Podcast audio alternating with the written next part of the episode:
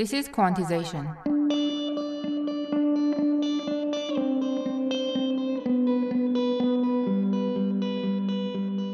Hi, we are Arezu Talebzadeh and Kaveh Ashurinian, and this is our podcast on inclusion. Quantization is an independent project with support of Inclusive Design Research Center at OCAD University.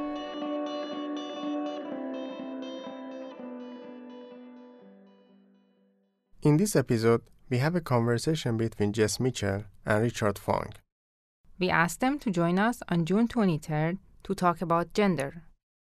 This is season 1, called Signal, episode 2, Gender.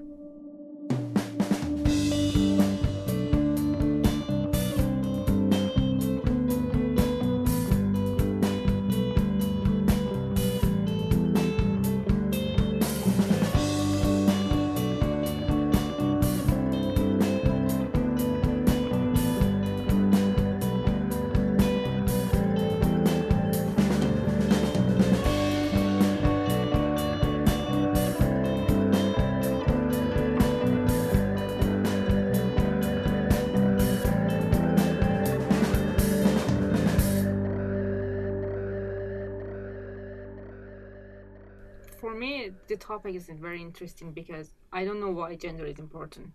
For me, and why you say the kid is a, like your boy or girl. I mean, I would not say that. I would not say anyone that my kid is boy or girl. Kid has to figure out what it is. I think gender and the regulation of gender has been important for the question of ruling because of the question of reproduction. And that's always been the case around different nationalisms, for example, and who controls reproduction. And because reprodu- reproduction is about reproducing the nation often. And so, yeah, I mean, that's, I think that's one of the ways that, that gender has been important. But um, again, the notion of gender and the notion of two genders is very specific to our our and I'm saying our as a Westerner because there's a way in which I'm a Westerner. That's Richard Fung. Richard Fung is a video artist, filmmaker, and writer, and a professor in the Faculty of Art at OCAD University.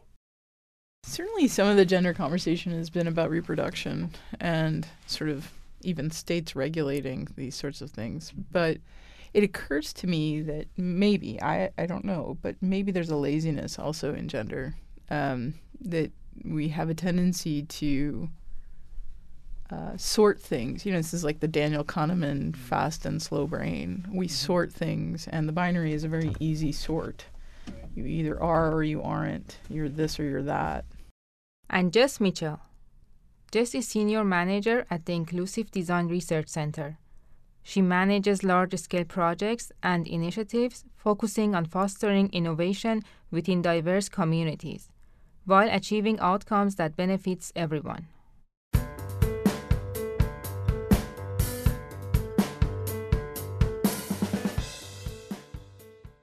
I don't know. It's a strange place for me because it's um, it's a place I haven't done a lot of blurring professionally, and I think you've probably done a lot of blurring professionally with gender, your own story, and your professional work. I work in inclusion, um, and I'm a I'm a lesbian, but I'm not I'm not working in specific area related to my gender. I don't think. I think gender for me has come up around dealing with the question of sexual politics generally. Yeah. Um, and yeah, I mean, in terms of lesbian and gay issues, gender has been important in different kinds of ways. Yeah. Um, like which and, kinds of ways? Well, I mean, uh, this is one of the insights that I've had from teaching a course called Making Gender LGBT Studio uh, at OCAD that was started by um, Wendy Coburn, but I have inherited it, and I actually taught it when Wendy was um, on sabbatical. Wendy, who passed away last year, a year ago now. And I'll jump forward. Okay, so I, my foundation, you know, I came out in the early 70s, mid 70s, um, and into right into the lesbian and gay movement at that time, which was what what we used. The term we, we didn't it didn't have the long the T's and the, the B even wasn't No. even there. It was lesbian and gay movement in the 70s. And then, you know, have been with those questions as they developed, right?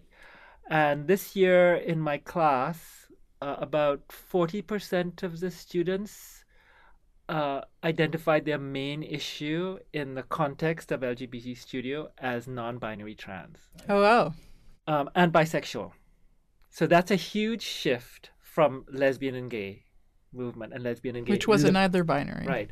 Lesbian and gay liberation, Yeah. right? Because liberation was connected to sexual liberation, which was also connected to the liberation struggles of the period, women's liberation, but also the national liberation fronts of Vietnam to Southern Africa to, you know, places like Nicaragua and El Salvador, etc. Right. So, one of the things that struck me uh, in this is that many of the people from my generation initially had problems with the assertion of trans identities when they first came to the fore. Oh, not just then. I mean. Yeah, and, and consistently. And yes. I think people, even of my generation, are now. I my sense is that they're becoming more accepting as there are more and more trans people that they're working.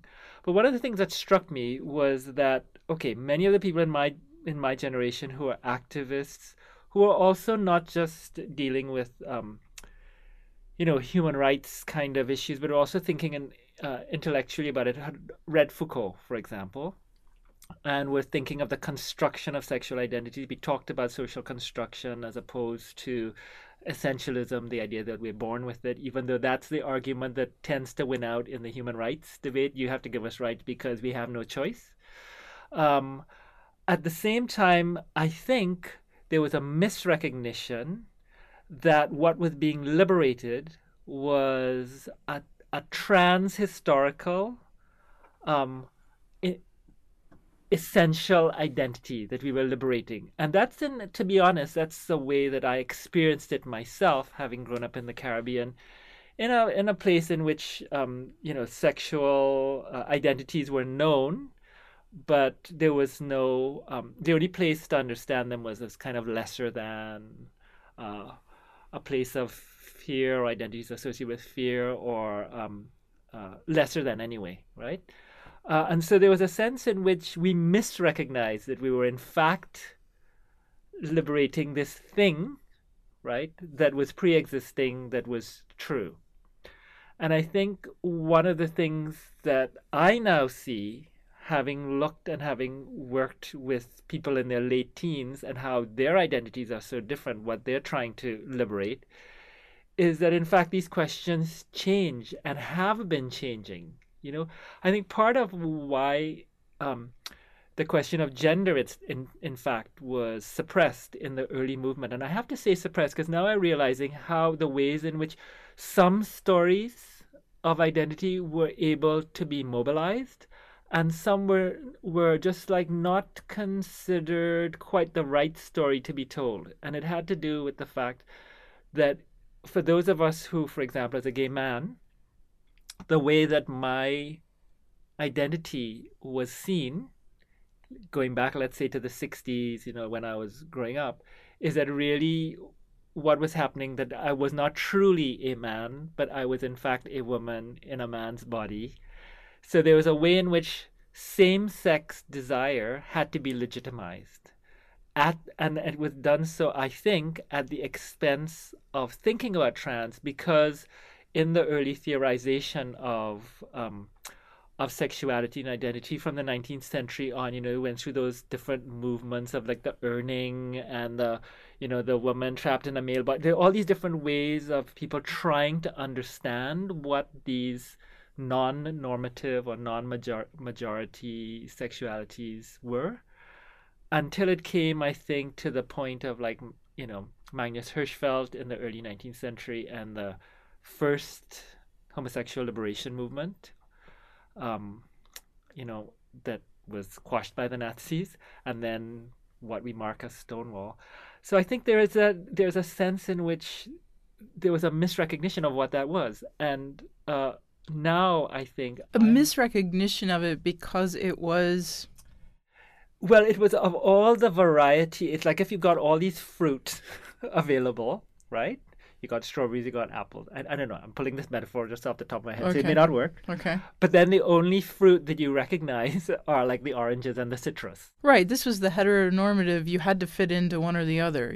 As you said, you were a, you were a woman trapped in a man's body. You you couldn't be recognized as a man who had An attraction. And so two other men. And so there was a way in which I think now looking back that um, the possibility of trans was not recognized uh, and, and was in fact So trans was, I think, though recognized, but outside of that realm. It's as though that was understand. You said less than. It was less than. it was definitely recognized. much much less than was trans it was it was i think still recognized but not even considered on the same level and you see this still in the in the lesbian and gay community uh, less so now but you know in the in the 90s especially a lot of hostility toward toward trans folks um, from gays and from lesbians. Uh, Famous exclusions from things like the Michigan Women's Festival and questions of,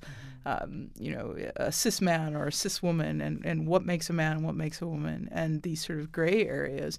But I think that uh, you're not saying the story of sort of gay liberation is a hidden trans story, are you? No, what I'm saying is that gay liberation actually hid the trans story. Yeah, I But see. besides, we- I think we're in agreement. right? Yeah. Because I think that what happened with trans stories, I mean, there were, you know, very famous transsexuals Yes, from the 60s, etc., but were seen as outside Right, and was troubling. That was troubling to the story of same sex desire. right. So it was not recognized, and I think those stories were suppressed. And one of the things that struck me when I think back now to, for instance, um, lesbians I knew, I remember, wow, it would be in the 90s, where someone whom I knew as a lesbian said at a, an event, I don't really think I really am a lesbian. And that's one of the first people and one of the earliest trans people that I actually knew. Wow. And when that story then was told, I think that could be troubling to the lesbian narrative. which is i think why originally they were they were very intentionally avoided exactly. uh, any kind of commonality these were different enough and the story of the of understanding what it meant to be trans was troubling enough to even establishing what it was to be gay or lesbian yeah absolutely and then I think that there's a way in which perhaps non-binary trans can be troubling for people who are invested in a transition trans. from one from one gender Yeah. to another. And one of the things that I said to my students, I actually kind of like said this to them about how you know things are shifting i said that the thing you have to be prepared for is that in 20 or 30 years you will also perhaps be in a, conservative position and there'll be new identities. And i think that was the insight that i had is that these things are not that we can't think of them you know like that's what i mean that there was a sense of a lesbian and gay liberation. You were liberating Right. this. But in fact what you're liberating hopefully is the ability to understand that there are shifts right and shifts Well, even in gay and lesbian liberation, so-called Yeah. liberation, there are these shifts as well. You have, um, I, I don't know, there's a continuum within gay and within lesbian, and with um, how you sort of present and how you identify and how you describe yourself. We have great vocabulary for these things, and the same is true in the trans community. Um, those who are part of what you're calling the trans liberation or the trans story, it's it's always been sort of curious and fascinating to me. There are some who um, who self-identify as being trans, transition uh, physically, and then continue to self-identify as being trans, and some do not. yes So there's already, I mean, there's such diversity and variation within any of these so-called categories. I can imagine that where your students are can be seen as a sort of natural progression toward why does it matter? And, and as we heard earlier, why does it even matter? Why does gender even matter? Why do we talk about this? Why is why is it important that somebody is let into a bathroom and somebody is not? Why is this in the national news? Well, because I mean, I think it's because society has been organized. Our society in the West certainly has been organized around the notion of two genders, and that has also through basically through colonialism, uh, both here, right, which is what Two Spirit is about. Yeah. Also, assertion of Yeah. um, pre-colonial identities around gender and sexuality, and then um, and then have been legally also spread around the world. So I come from Trinidad, where the sodomy laws are actually the sodomy laws who were the same ones uh, that were developed in the end of the 1800s in Britain, and then through colonialism, uh, that's the sodomy law really that they're fighting over in India, right? Is it the same as the one in Texas? No, because they would have perhaps a different history, and I'm actually not sure about the Texan one, but it was certainly the one that was also here in Canada. Yeah. Um, Yeah. Right? And then there are also interesting things around gender in terms of the sodomy laws, in that Queen Victoria, apparently, it was said, she couldn't understand same sex sexuality among women, which is why lesbian sex is not outlawed in those colonial laws. I couldn't write the law. Right? She couldn't, she, she just couldn't get her, her head around that. The famous what would they do? Yes. so, and then again, I mean, that's part of this gender thing that women are not seen to have a sexuality, Right. and the whole question of Yeah. a women's sexuality has been sort of debated within, also not just within the West, but elsewhere. all of this is the case and then i'm still sort of amazed and and maybe this is the inherent apologist in me i'm sort of amazed by the commonalities in all of the stories like i was saying you know you you, you listen to a performer like um like elvira kurt talk about her coming out story. You listen to anybody talk about their coming out story. And um if they're in Trinidad, if they're in rural America, which- is where I was, it, wherever they are, there are still these points of commonality where you can tell a story um, about your coming out in a different generation than mine, and we'll have points of commonality. You know, and it occurs to me that's kind of amazing that we still have these threads. Do you find that with your students as well? Yes, but I think the one thing to qualify that would be that, you know, my coming out in Trinidad, your coming out in the United States, or someone coming out here, no matter where their family is from, they're coming out into a specific context with specific notions, Yeah. right? I think um, there are other societies where the question of um, coming out is a is, is a different question or it's, it's phrased differently or it has different kind of touchstones. So for example for me in the caribbean um, which even though i have to say trinidad specifically um, you know the largest it has a very large the largest the largest ethnic group is from india right? Mhm. And hindu um, although the country itself uh, being post-colonial, post-independence, is Christian. So it has this kind of um, the notion of sex outside of marriage as being a sin, Mhm. which is, I guess, uh, also the case in all of those the Judeo-Christian, so Islamic. Uh, Jewish and uh, Christian traditions. There are other societies where it's not a sin. So, um, in Buddhist societies, for instance, in Southeast Asia, it's not a sin, but it's still also not um, not necessarily given equal status. So I was trying to get my head around this traveling in Southeast Asia because you often see a lot of trans people on the streets in India, where I've spent quite a bit of time. You see Hijra, who are also uh, considered a third gender, but they're always, even though they're not in a sin framework, right, which gives a particular kind of weight within the Judeo-Christian Islamic traditions, they're still always lesser than, at least in the societies that I've I've had experience with. But they're often lesser than in relation to, say, like family networks or the fact that they can't, or they're not seen to have children, that kind of thing. So I imagine coming out within that context would be different too. Of course. It wouldn't have the, the weight of sin, but it would have a different kind of thing. Or Do you think it would have some commonalities still with coming out? I mean, because part of coming out that's not so cultural, well, everything's cultural, everything's context dependent, but um, part of it is self actualization and, um, you know, a, a sort of understanding of your own identity and a, and a kind of nurturing of your own identity as it's growing and changing and understanding all of that. That maybe that's the universal piece. Well, there's also something else, I think, in that um, I was thinking about that because there is a film that I've just seen. It's called Outrun, and it's about Ladlad, which is the first LGBT political party in the world, which was in the Philippines. Mm. And one of the things that appears that in the in the Filipino context, um, you know, there are all these. It starts with images of all these religious parades that are all also drag parades, drag um, men in drag. Mm-hmm. That um, I think the the kind of spectrum from uh, uh, drag queen to trans woman, right? Um, so they're they're there. They're part of society. They actually take a role, but they're also seen as figures of comedy or whatever. But it seems that people from the time they're quite young can in fact occupy the space they can be known. So it may not be that they have to come out in the same way, like hmm. it'll share a secret, which I think coming out implies.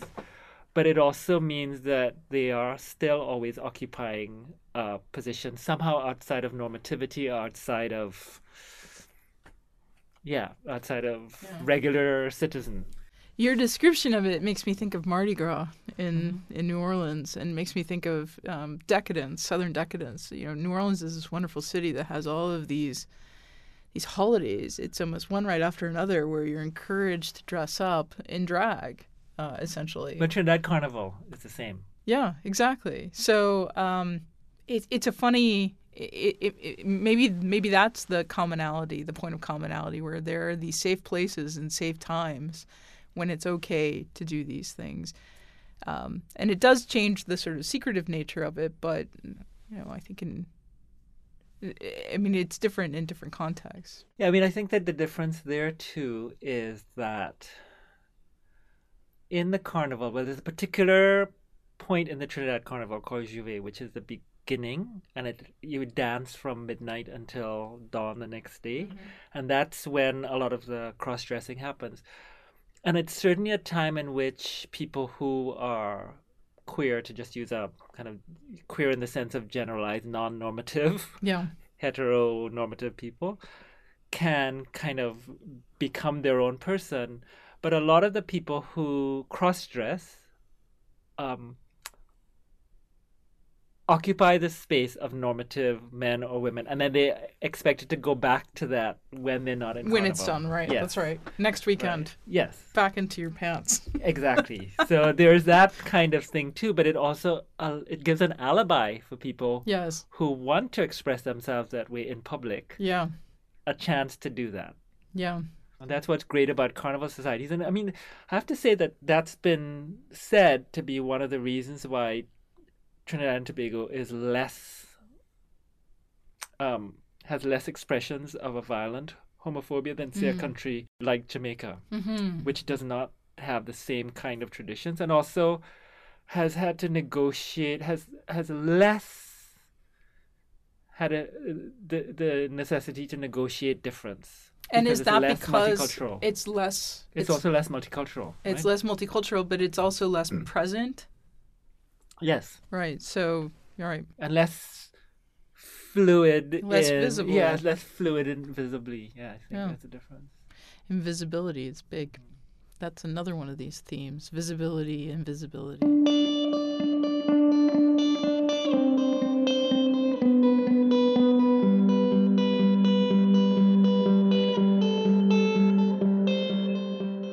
So inclusion. Um, that's one thing that we can sort of think about for a moment. Um, one of the ways we talk about inclusion at the Inclusive Design Research Center um, is when we're thinking about developing something, whether it's a product or a service or a website or or just some video or audio, um, we want to think of inclusively designing it, meaning considering the range of human uniqueness. And so in that, of course gender is a part of that. So I wonder what it what it looks like to have this awareness like what your students have. Maybe that's what they're doing in the studio. You can talk about the making of gender there. But um, what does it look like to have that perspective and to produce something, a video, a piece of art, a product, something in the built environment? And inclusiveness around questions of gender. Well, of gender, yeah. I mean, it, but also this broader inclusiveness. I think at the Inclusive Design Research Center, it's beyond gender, but it includes gender as well. And so, um, one way we might think about that is, have we have we made um, some some binary assumption in this in this questionnaire, right? Have we um, have we given people the flexibility that they need to represent themselves? Um, in this product have we have we made it pink and blue right? Those sorts of uh, you know i'm oversimplifying but those sorts of levels of awareness. And then what would it look like to um, to take a different approach where you're thinking right of of the much more fluid the continuum the much more complex and being inclusive of that well, I mean, those are the kinds of projects that students come up with in Yeah. maybe gender responding to kind of Yeah. uh, enforced binaries, etc. I think where the challenge comes up is to raise those questions and critiques where the students are not explicitly dealing with questions of gender, where one can subversively ask those questions. But people are often yeah one of the things that strikes me is people are so invested in gender in relation to their own identity, whether it's an attachment to masculinity and femininity, um, an, at- an attachment to maleness and femaleness, which is different from masculinity and femininity, or a, dis- a, a lack of attachment. Right.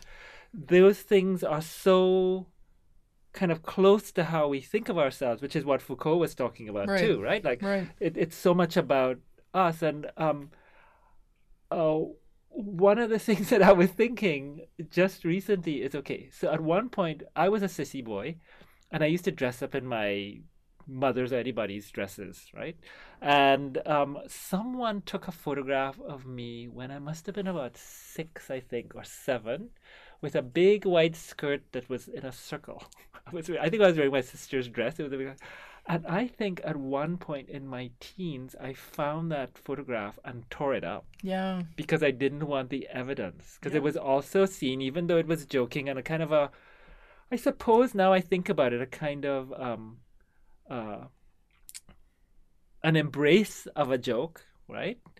but it was Uh, an innocent moment right? yes, but you saw it as a foretelling of something Well, yeah, or an, a, a, a, kind of evidence of the Right, secret, right. or it was also a point at which my, you know, my my family would giggle, or right.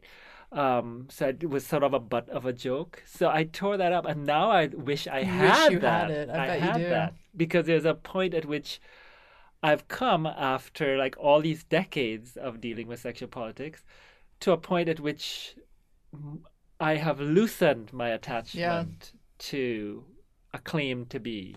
It's funny you say this because I have a very similar photograph. um, my mother found it uh, just a couple of years ago, and it's it's my favorite shirt. It was a it was a very it was a boy shirt. It was a Snoopy baseball shirt. I think it had been passed down from my sisters, and my mother was very wonderfully sort of fluid about gender and i think it was born of her hatred of pink and purple and having three girls and sort of trying to marry these two things um, but I look at that picture now, and people look at that picture and they say, "Well, you know, it's pretty obvious at age six there." I'm actually looking at. Uh, I have to write a little catalog essay for my friend Andil Gosine, who has pictures of himself also around that age. Yeah. And he's posing like a model. you could, yeah, of course, you can see it. Well, and you see all these videos on YouTube now, like that kid who redid um, Madonna's Vogue video Yes. in the in the video booth and was voguing and doing such a great job in his little knee socks. I mean, he's just Yeah. he's adorable. And not not to say that we know what that what that child's gender will be, but that brings up this other point, right? You said you were a sissy boy, and you were talking about your students um, and talking about uh, sort of the way they're self-identifying now. The other thing to to realize and, and think about and maybe talk about for a moment is that these things change throughout our lives. Like this is fluid as well. What I am today, I grant myself the ability to change at any moment. Yeah. So I think yeah, people people change people change people change their people change their genders and I think people who become very invested in one gender can also change. There's a, a wonderful Danish film. I mean it's very provocative. It's called The The Regretters. And it's actually two trans women in wow, they transitioned in the 60s, and I did see it a few years ago, but they decided they didn't want to be trans anymore. And so one retransitioned back into maleness, and the other one uh, decided that they didn't want to be uh, gendered, really. And so kind of just kind of transcended in a way Interesting. uh, gender and the, the film is staged as a conversation where they meet for the first time and so they share their stories and one of them w- transitioned to a woman i mean in the 60s and then had a life in britain as a woman and then got married and her husband kept wondering why she wasn't getting pregnant and then discovered that she was trans and beat her up Yeah. and left right This is an interesting moment too, and I think that this is often depicted in film, especially, is that moment of um, not passing, Mhm. and it's often associated with violence. And I, I was just having this conversation yesterday with a friend. I went to a conference in Poland, and I I've traveled extensively in in Europe, but elsewhere as well. Uh, I hadn't been to Poland and didn't know um, sort of how how it would feel to be in Poland and to be a fairly masculine presenting woman.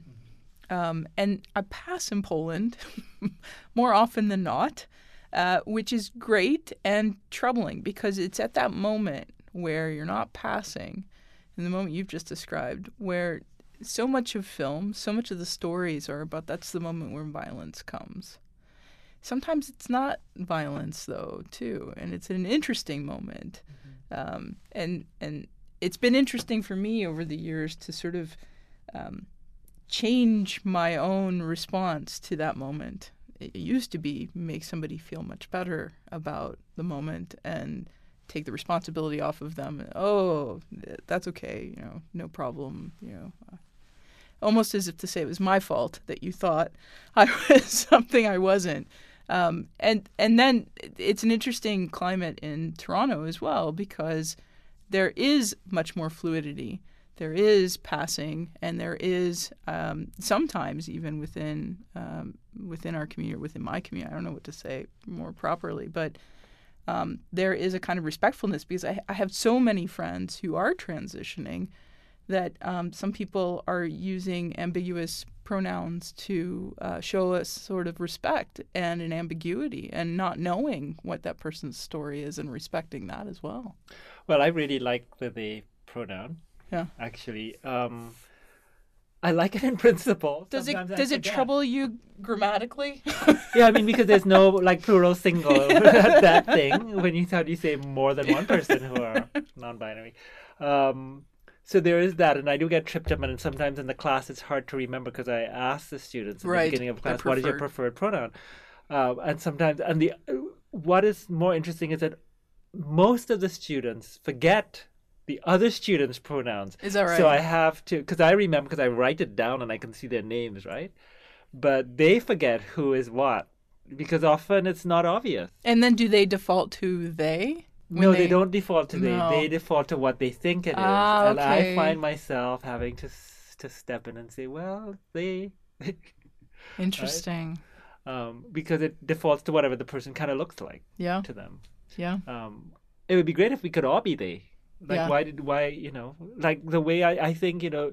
There used to be Mrs. and Miss, and we be oh, now all say Miss. Right. Like we all write Ms. And there's a you know It would make it easier for writing as well. This he slash she Yeah, or it could be MX. Right. I mean, there is. I think MX it was the one that was suggested. oh, MX is Um, nice. Yeah. Um, I think somebody proposed that a while ago. I was reading about the proposed um, Yeah. non-gendered Yeah. But it's an interesting moment because in Toronto, I can't tell if I'm passing or somebody's being respectful because they're not sure. And it's this wonderful we're sharing the moment. but often I can't tell whether somebody is, if like, for example, already butch lesbian, like is that person being a they or are they a she? Are they like Exactly. identified as Exactly. a woman-loving woman? exactly. or are they somebody who wants and that that can be a kind of awkward moment in which you don't know which which you know automatically and Right. sometimes like some people want to be asked what their preferred pronoun is, but sometimes it can also be kind of weirdly insulting if you don't think that Right. you are um, ambi- like your presentation is ambiguous, and then somebody asks. But you know what? That we're even having this conversation about people pausing and wondering Yeah. which pronoun to use and maybe asking about it. We wouldn't have been having this conversation just a few years ago. No, exactly. It's amazing. So I think that that, that I see as a kind of uh, really positive sort of development. Yeah. because I, I- you know like even around the the gay thing there was and that's where i'm really interested to see that bisexuality is being spoken again Hmm. because there was an investment are you one of us or are you one of them Mm-hmm. right uh, and people who are fluid in their sexuality people who you know you know we may use the word queer in that context to describe people who may move back and forth one of the things that was striking was the stories of my students who were saying things around their parents and their own bisexuality saying you know like okay so you're um you're female and you're going out with a male person now does that mean you're no longer bisexual Right. and being somewhat offended by that because somehow it undermined their Right. claims to bisexuality. And I was struck by a couple of things. One, one of them being that the students were having these conversations with their parents It's kind of amazing. kind of civilized conversations, and that wouldn't have happened generations ago, except No. in rather exceptional families. Right. And so I think one of the things that's striking to me is just getting back to the politics of sexuality is how the same sex marriage debates created spaces for these conversations to happen. Exactly. I mean, it's all of these things coming together, isn't it? And I mean, just even on that topic, um, there's some great articles written about um, uh, the sort of the the discomfort of sorting out identity when you're a lesbian and your partner transitions, uh, and you still identify as lesbian.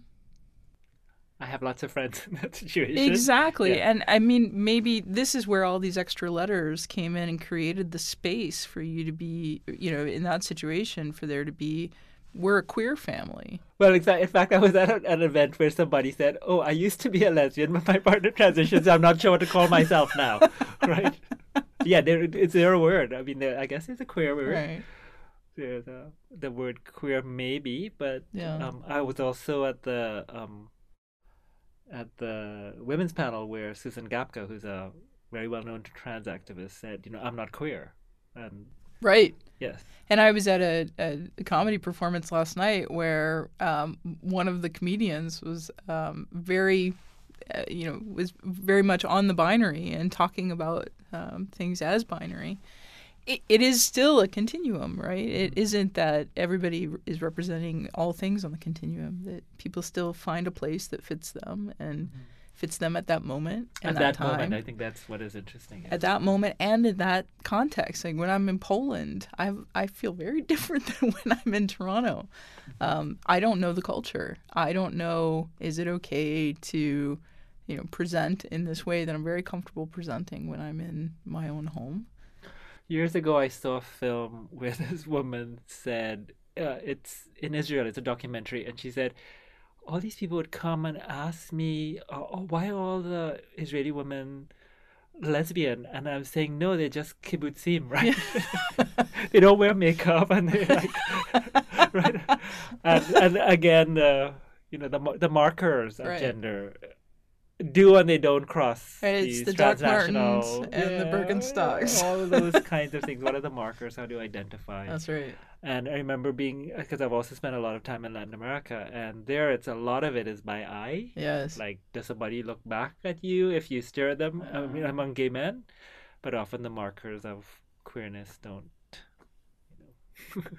Yeah, I lived in West Africa for a year, and again, I mean, I think it, it takes a, a bit of time to figure out a culture. Obviously, had no idea how much being out there was going to work, and I was there in a professional capacity as a volunteer. Uh, it, it's an interesting moment to be out and to then be in a situation where you're not sure if you're out. hmm It's sort of like the I used to be a lesbian. What am I now? And also the question of out. Like, I mean, I have been quote unquote out. I've done public stuff. I've been on TV and radio Right. as a gay person. Yeah. But am I always out? Am I out when I go to the No. corner shop? Am I out when I Exactly. do a particular thing? So this idea of being out and being in as being these permanent Right. conditions They're that you have passed a, tre- a threshold. As you say, going to Poland, even though you've come out, like Right. it- it's changing all the time, and as your context Yeah. changes, right? You go to a different neighborhood. Even uh, I, I burned in my brain is what somebody said to me, an, an older gay man when I first came out. He was probably one of the first five people I told, and he said to me, "Well, that's great. Welcome to a lifetime of coming out." And it hadn't occurred to me that this was actually going to be something that I kept doing. Right. Yeah. One of the things you had mentioned before we started talking was Orlando, and I'm Yeah. kind of interested in what what your take on was. Well, I, I was mentioning the appropriation and the notion of um, appropriating a moment and cultural appropriation. You know, Orlando is really complicated. Um, I think that over half of the victims were visiting from Puerto Rico. It's an it's a it's a, a sort of a favorite um, vacation spot for Puerto Ricans and for gay Puerto Ricans to go and enjoy themselves in a place where they can sort of be more out, more open. Though Puerto Rico has a great gay culture as well. Um, and some strange things happened, as as happens when um, a horrible event like this um, happens. I, I think people started to feel very deeply uh, affected by it. Um, and and some messages got sort of blurred in the process. That it was Latinx, for instance, that that these were by and large brown and Latino and Latina, and um, you know these these people weren't just our, our brothers and sisters; they were our brothers and sisters, and they had they, they, they were unique individuals with very complex stories and very complex histories, as as all of us are. And I think a, li- a bit of that was lost. But the the appropriation of it, I always feel a little bit nervous about that. Um, I never quite know what is appropriation of of that and what is a respectfulness for that. I think that a lot of people reaching out and saying they needed support, they needed comfort. Um, and certainly that's valid. Those are those are their feelings. But what does it mean to honor the victims and to honor their uniqueness and their complexity? What does it mean to honor them from the perspective of being, um, you know, LGBTQ and being sort of targeted? You know, this guy famously on TV is sitting there in a in an interview where it was it was like the all lives matter argument all over again. They they were so focused on the, the this is terrorism. They couldn't focus on the this was this was targeted for this particular community. And they missed that story altogether. And so now it's this checklist of all of these things. Are you a terrorist? What's your religion, right? Uh, what language do you speak? What gun were you using? Uh, who are you targeting? And it becomes very, very complicated, obviously. Um, what do you do with all of that? How do you make sense of it? And how do you make sense of um, how it affects you or doesn't affect you? And it's certainly relevant because this is Pride Month. I mean, w- you know, we're going to all be, many of us participating in, in events. But I remembered when this happened, um, a feeling I had years and years ago. I was in New Orleans when Ellen DeGeneres had her coming out episode. And I went to Charlene's Bar, which is, it was one of the oldest lesbian bars in New Orleans. It's where Ellen DeGeneres used to hang out when she was in New Orleans. She grew up in Louisiana.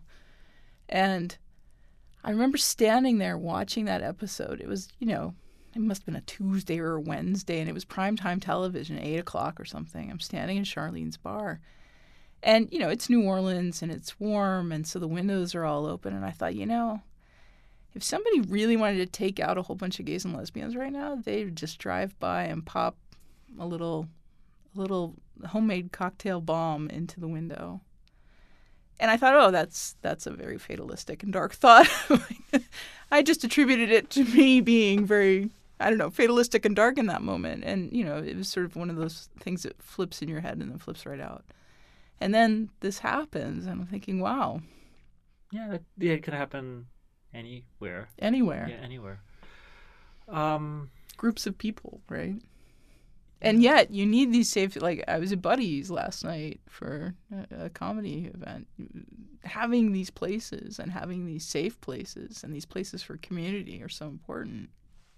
well, they, I mean, they're never completely safe. That's the thing, right? Um, yeah, thinking through New Orleans, I think that um, one of the things I try to think through is the stakes. What is at stake for various people in making particular kinds of claims when something like this happens? Yeah. What is it legitimize? What is it mobilize to legitimize?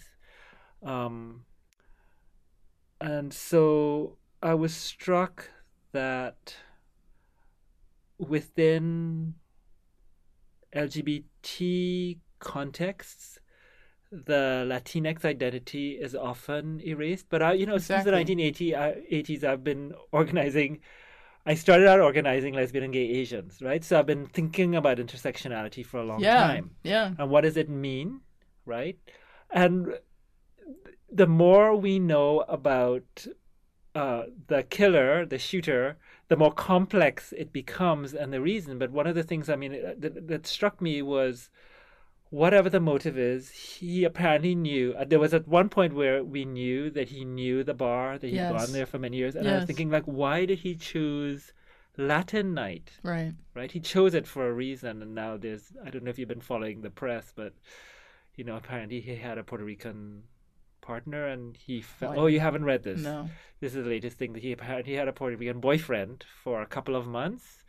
And one of the things that the boyfriend said, and of course these are all things that you never completely know. So I'm, t- I'm just saying what is circulating now in the media. The boyfriend said that he was particularly attracted to Latino men, but felt rejected by them. Oh. So the way that you know the terrorism narrative, right. or all of these narratives, the more we know, become destabilized. Exactly. And I find that really interesting. Yeah. How we become invested in one of these things. But yeah, for sure, I th- I think the fact that ninety percent of the people who were killed were uh, Latinx. Many of the remaining re, re, uh, the remaining uh, victims uh, who died were African American yeah. and it has to do with how Latinos are racialized in the United States, much more so than in Canada. Yeah. And it has to do with specific historical reasons um, in the United States. But uh, yeah, I mean that that I and I was seeing that both from some mainstream media, but also looking at the websites or the Facebook pages of uh, Latino colleagues of mine, Right, right. who were really, as particularly, um, you know, people who are Puerto Rican. Right. And people want they want a narrative so badly. It started out and it was it was this is a terrorist and this is this terrible thing. And you know, it, it progressed and then now he's got an account on some of the gay uh, dating websites and it's like, oh, wait a minute. Maybe our narrative about him being a terrorist isn't so strong after all. Or maybe our our um our narrative about this being a heterosexual who is homophobic yes, exactly. becomes more complicated and it becomes it becomes very complicated because of the idea of the self-hating homosexual. Yes, exactly. Right? So but I think we have to like face up to whatever it is. Right. And that becomes uh, the the challenge for us that that these things are sometimes not as easy as we might hope. Most things aren't. I mean, I mean, this is the lesson, right? You want easy, you want binary, you want clear. It's rarely. But one of the things that somebody said quite early on is that it part of the problem with narrating it as primarily just uh, a homophobic uh, murder or homophobic incident was that it then uh, projects the idea that LGBT is always already white. And I see that playing out in Toronto, for example, in the um, apology by the police chief for the bath raids of 1981 yesterday. Two things. One is that he expressed regret on behalf of the services, police, Toronto Police Services. He didn't actually apologize. It was expressed regret. It was for the 1981 bath raids, not the 2000, yeah, the 2001 bath raids against Pussy Palace, in which you know there were male cops who went into women's only space. So he's uh, apologizing only to gay men, actually, not to the lesbians, right? And then it's happening at a time. I, I just wrote a letter to the paper saying, How long will we have to wait for an apology about carding, racial profiling, kettling, and the, the killing of people with mental health disabilities as a first response? Yeah. Right? Um, and it's a time when there's a lot of focus and a lot of critique, Black Lives Matter, about anti-black racism and, and you know mental health lack of mental health training, uh, and and it's not just training. I have to say it's not just training; it's systemic, and it also goes through the system where you see, you know, the the person, um, the one guy charged in the kettling incident got like thirty days of vacation pay. Mm-hmm. That was that was his punishment, right? Taken away. So it's a it's a rotten system, and so when we're getting all of this, then there's an apology. Uh, uh, uh sorry, an expression of regret for an incident that happened 35 years ago with no one held re- accountable. Right. Like no one punished, no names even, right? So again, the assumption is a collapse of the LGBT, but it's actually only gay men, and then because they're black gay men too, who like my partner was saying, we should do this kind of parody where you we issue black gay men with a um a button that says I'm gay or I'm really gay so that then maybe if they're wearing that while you know driving or whatever as black then then the police will say oh no we thought you were black but really you're just gay right? And so you, you know, so that's that's the that's a problem when you don't have an intersectional right. approach. Right.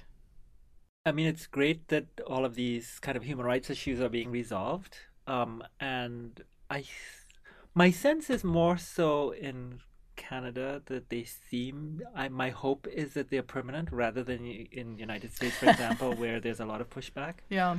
Um, you're you're wounded from California still, as many are. Well, no, I'm thinking more of like what's ha- actually happening, say North in Carolina, North Carolina, and right how those things move move forward and move back.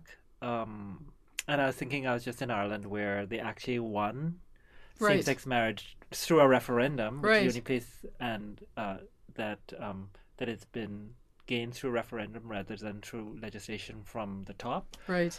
Uh, which is really interesting because it's also about um, the strength of the Catholic Church and exactly, um, and they're going through their own kind of quiet revolution as.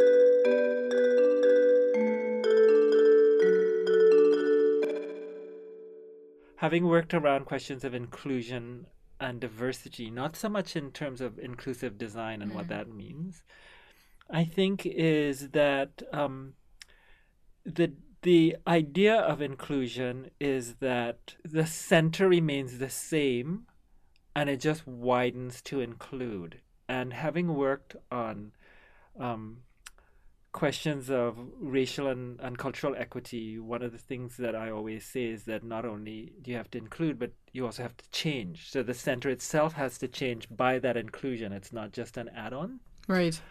And um, yeah, I think that certainly has to change in terms of of gender issues.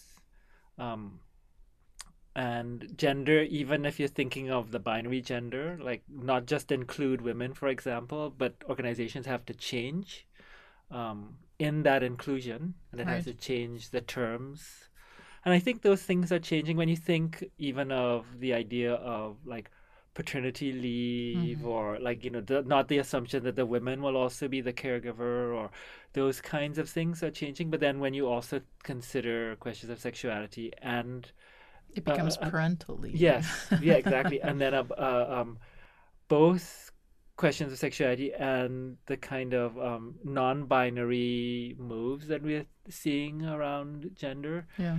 Yeah, we have to we have to change how we do things. It's And exciting. the we has to change. The we has to change. The we has to be a different we. We would like to hear your thoughts on this, so don't hesitate to be in touch.